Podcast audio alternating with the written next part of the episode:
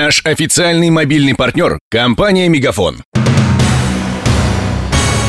Новости на радио Ростова. Здравствуйте, у микрофона Алексей Шмелев.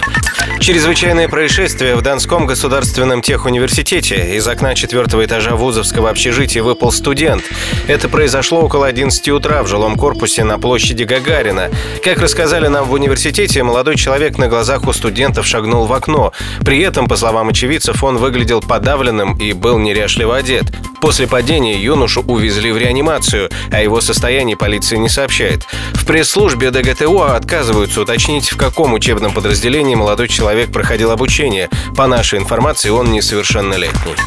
Уже 4 часа тушат поликлинику номер один в Новочеркасске. Как сообщили в МЧС, загорелась кровля трехэтажного здания на улице Московская. По предварительной информации, один человек пострадал. По словам свидетелей, мужчина спрыгнул с объятой огнем крыши.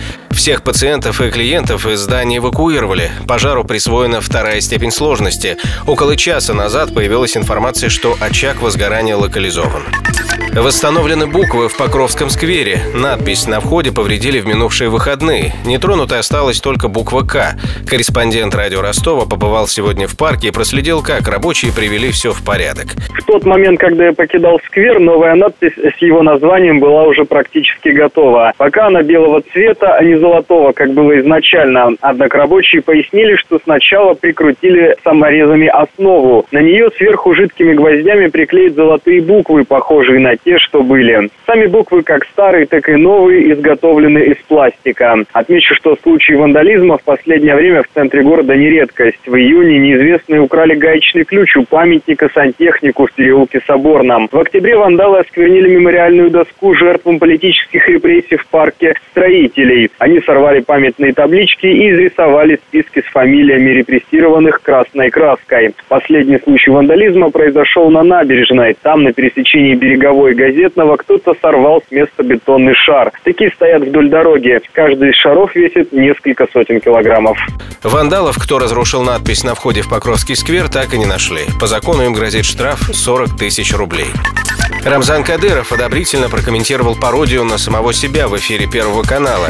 В юбилейном выпуске КВН на сцену в образе чеченского главы вышел Михаил Галустян и поздравил ведущего Юрия Маслякова с 55-летием передачи. В своем инстаграме Кадыров поблагодарил авторов скетча и написал, что смеялся от души. А, КВН юбилеем поздравляю, да. Хорошая передача, да, мне нравится, да. Александр Васильевич, да. О, есть один момент, не совсем согласен я тут с вами. О, вот вы здесь, э, ваш сын вот там в зале. Ну, не совсем правильно, что младший сидит, когда старший стоит, это да. А в будущем предлагаю наоборот, что делать. А, а, вы здесь должны сидеть, он там должен стоять, да, вот так лучше, да. Напомню, что Первый канал показал телепрограмму в минувшее воскресенье. За концертом из зрительного зала наблюдал Владимир Путин. Про деньги. Официальный курс евро на среду упал на 32 копейки и составляет 68 рублей 84 копейки. Доллар подорожал на 3 копейки и составляет 64 рубля 94 копейки. У меня вся информация к этому часу. У микрофона Алексей Шмелев. Над выпуском работали Денис Малышев, Даниил Калинин и Виктор Ярошенко. До встречи через час. Новости на радио Ростова. Наш официальный мобильный партнер – компания «Мегафон».